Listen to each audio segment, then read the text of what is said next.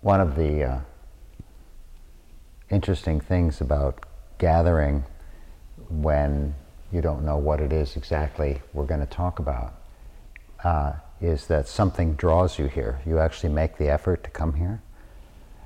And I'm suspecting that that has its main foundation in meditation itself, whether it's personal or interpersonal, some sense that meditation is a useful thing. Uh, but that just is a one more layer. If we go another layer down, it's like, why is there an interest in meditation? And uh, now it starts to get kind of interesting. It's not abstract.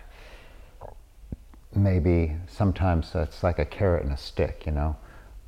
Sometimes we're drawn by the positive benefits. It's like, oh, I could get more peaceful.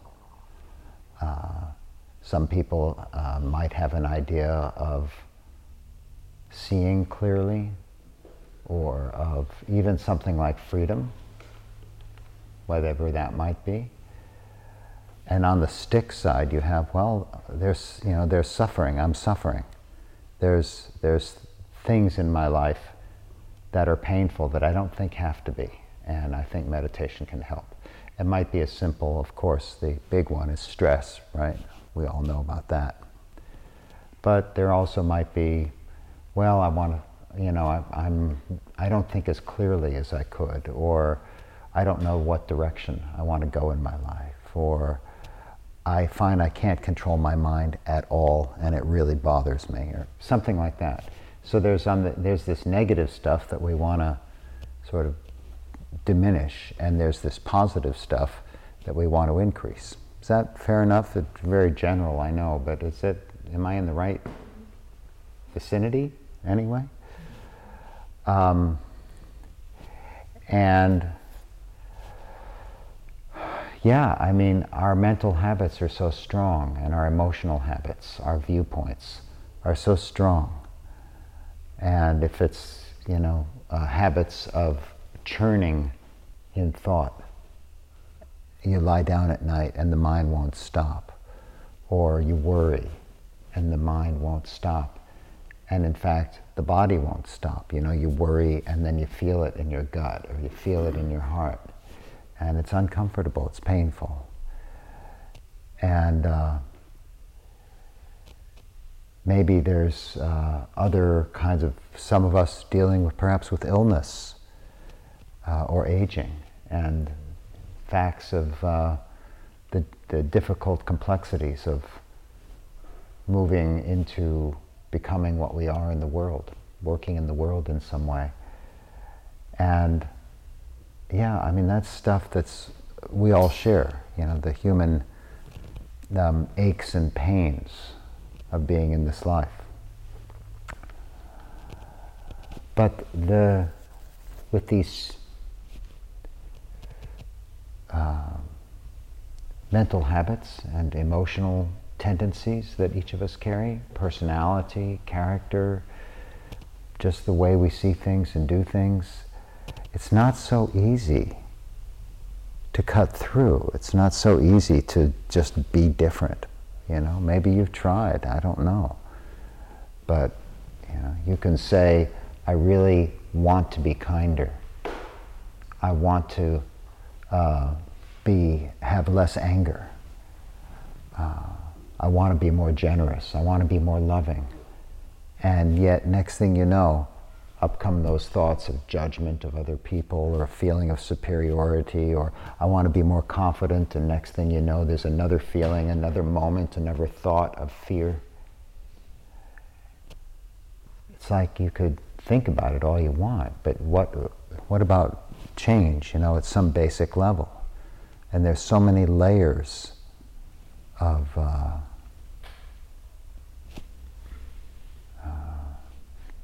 being who we are. I mean, even as I'm speaking now, you know, maybe you feel like a me sitting there. You feel like, you know, you've got your life history sitting in this body now. You know what I'm saying? If, even if I stop talking for a minute, just check it out. See if, if I, if, if, if you were saying to yourself, um, ah, yeah, here, this feels like me, something like that. Perhaps just a memory of what you ate for dinner. Perhaps a sense of who your parents were, your brothers or sisters, or your home. And that stuff follows us into each moment, doesn't it? I mean, in this moment, a kind of upwelling sense of I am, I am this, I am like this. This is my mind, this is, this is my mood. And that tumbles forward. I mean, how far back would we go to say, this is where, how I became who I am? How far back would we go? Where would we, how would we look at that? And it's kind of, seems like, oh, well, at least we can go as far back as when we were born. If we want to talk about past lives, I don't know. But if we could go back that far, there's like how many, how many moments, how many instants with one thought leading to the next? How many of those moments where a thought gave birth to a feeling? And that went down into your cells, and you felt like this, and it became part of your belly, part of your, the feeling around your eyes, the tension around your eyes. You know, how many moments, how many thoughts of worry, how many, how many moments of fear, how many moments of wanting something, of wanting something else, wanting something different, wanting a better relationship, a better home, wanting to not be sick, wanting to have a good meal. I mean, it could be anything. All those moments accumulate, and right now, as we sit here, it's like this. This is the tip of the lifetime. You know what I mean? Just a very simple statement I'm making. We're sitting at the tip of this lifetime.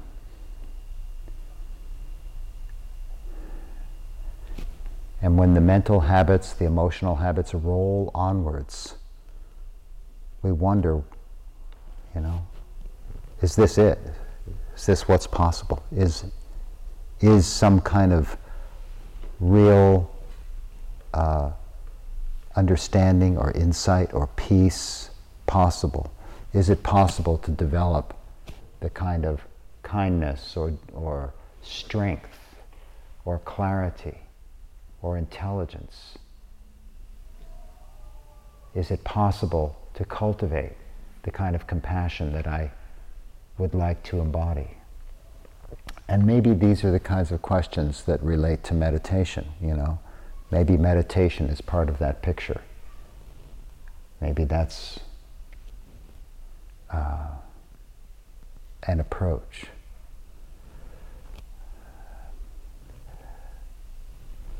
Tonight, we're going to talk just a little bit about, and then go right into practice, a, an approach to meditation that doesn't leave out human relationship. And by relationship, I don't mean romantic relationships or this, just being with another person. Interpersonal contact is not left out of the development of the meditative qualities of the mind. Simple idea, right? But let's think about the history of most meditation practices. You see in all of the great traditions uh, many relational practices within monasteries and, you know, nunneries, and you see relational practices within ritual and so on in, in various religions.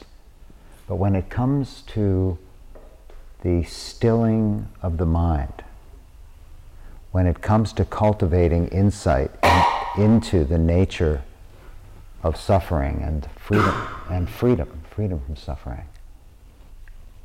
Then we leave, we leave out others so that the mind can get still. And this is one of the most stimulating things that can contact the eye or the ear or the touch, is another human being. So it's a smart thing to do, don't you think? To just say, okay, let's meditate and leave, and let's close the eyes and let's work with just what's inside this shell of skin. Makes a lot of sense, I think. Simplifies things.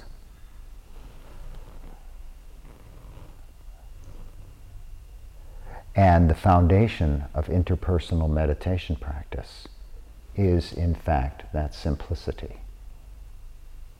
It is, in fact, can we even observe our own minds in stillness, in quiet, without another person? Can I, can I watch the mind? Can I relax the body? And it provides some kind of foundation.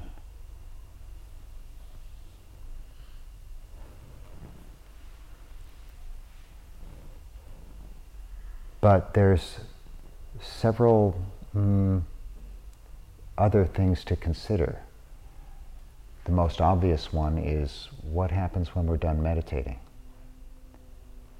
If we've developed some degree of alertness or stillness, mindfulness, we have some sense of, you know, how to be present with, with the rising and falling of thoughts and feelings. And we haven't practiced with another person. As soon as we touch the moment, as soon as the eyes open, as soon as we begin to talk, relate to the people that we know and love, all of the processes of reaction, of constructing a sense of who they are and who I am and falling right back into the patterns is right there. Because there's this gap. There's the gap of this simplicity and this stillness and all of that complexity. And so meditation begins to have, can begin, not does begin, can begin to have a sense of separation from the world. And uh, the gap can sometimes be unbridgeable. For those of you who have done retreat, maybe you've seen this when you come home from retreat and it's like wacky. This is not fun. I want to get back to retreat. You know, you really just, it's too much. And uh, it's, it's understandable. It's really understandable. So there's this problem of the gap. And it actually goes a lot further than that. For one thing,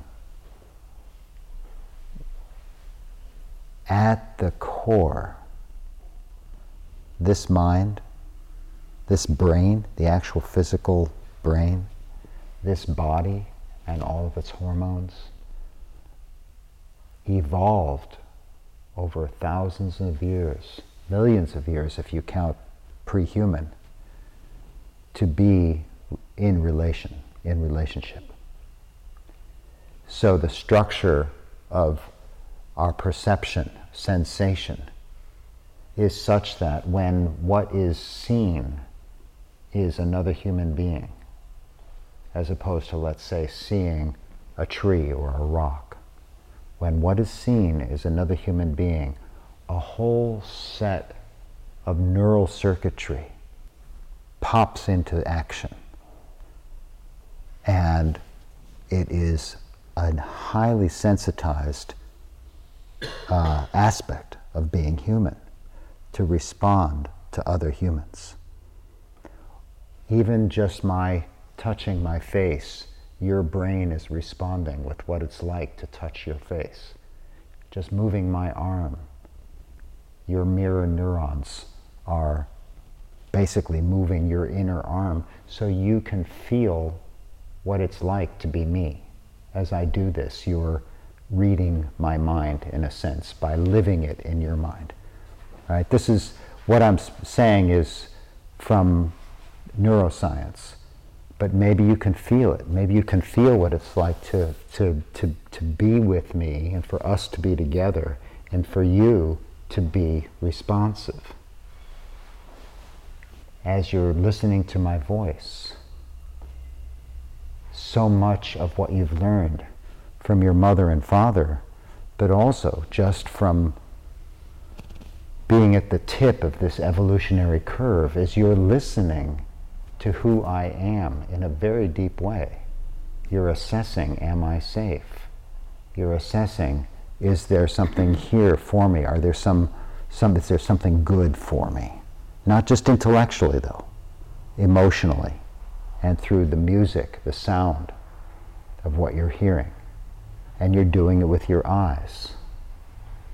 So this responsiveness, this incredible refined responsiveness to other people, isn't just a neural thing, it's not just a brain thing, it's throughout your entire body. And in some sense, you know, if you just pay attention to how it feels to be sitting here, right now, you know, you, like you're sitting like this, and you're sitting like that, and you're sitting, you've got your hands together, and you know, you just brought your hand down. So right, like, so you're in that body, right?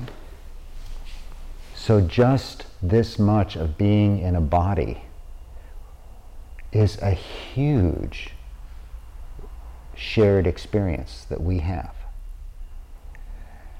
Add to it all of the ways we process the world, the way we see and perceive, and even the kinds of desires and fears that are constantly coming up each time our eyes meet, or, you know, if you were out of this room just going off in the world, you know, you walk through a crowd, there's all that subtext of like cool, not cool, you know, judging, wanting, always happening.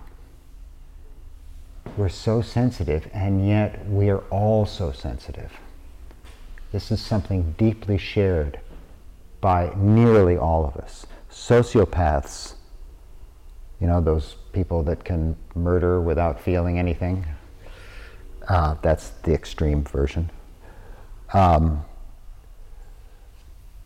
there's there there are brain, uh, you know, neural um, uh, structural issues there. But for nearly everybody, what I'm saying is true and always functioning. So let me bring this back now to meditation.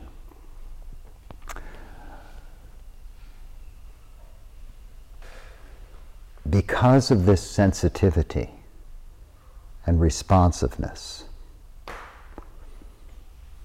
we can either bring the concentration, the tranquility, the awareness, and so on, into this relational sphere and come, if we're diligent, come into enough stillness and alertness even while we're together, and perhaps see underneath as these patterns keep replaying themselves, just like the patterns internally in our minds in silent meditation. You know, you sit there, you watch the mind, you watch the body, you see the patterns, maybe you let go, maybe you have some practice that helps receive and, you know, meet it with compassion instead of judgment and all this kind of thing.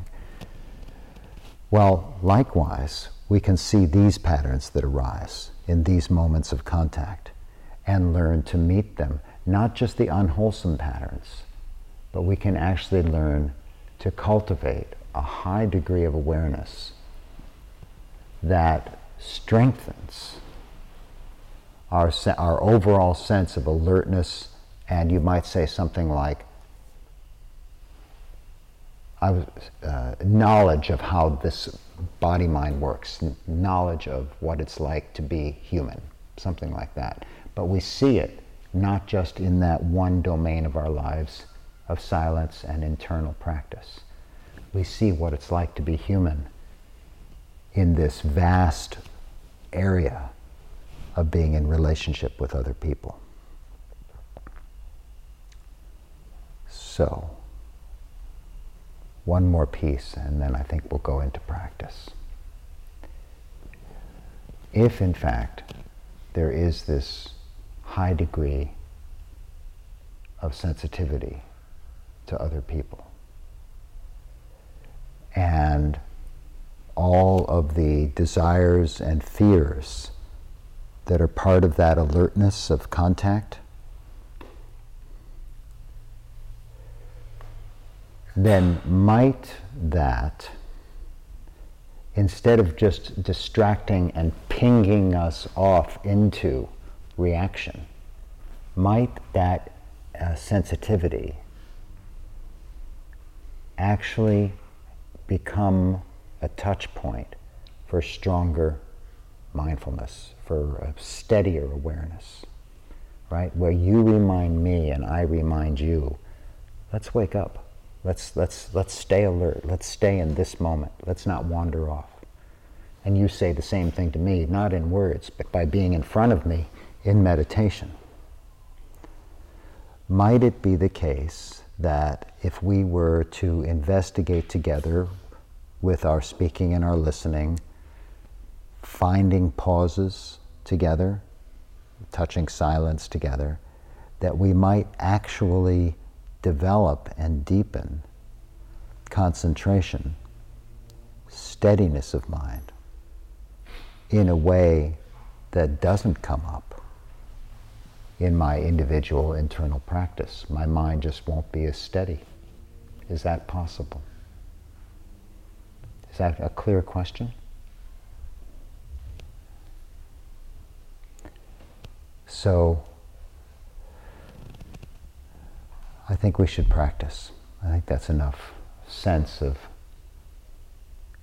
the human problem of entanglement and the possibility of meditation practice to disentangle together. All right?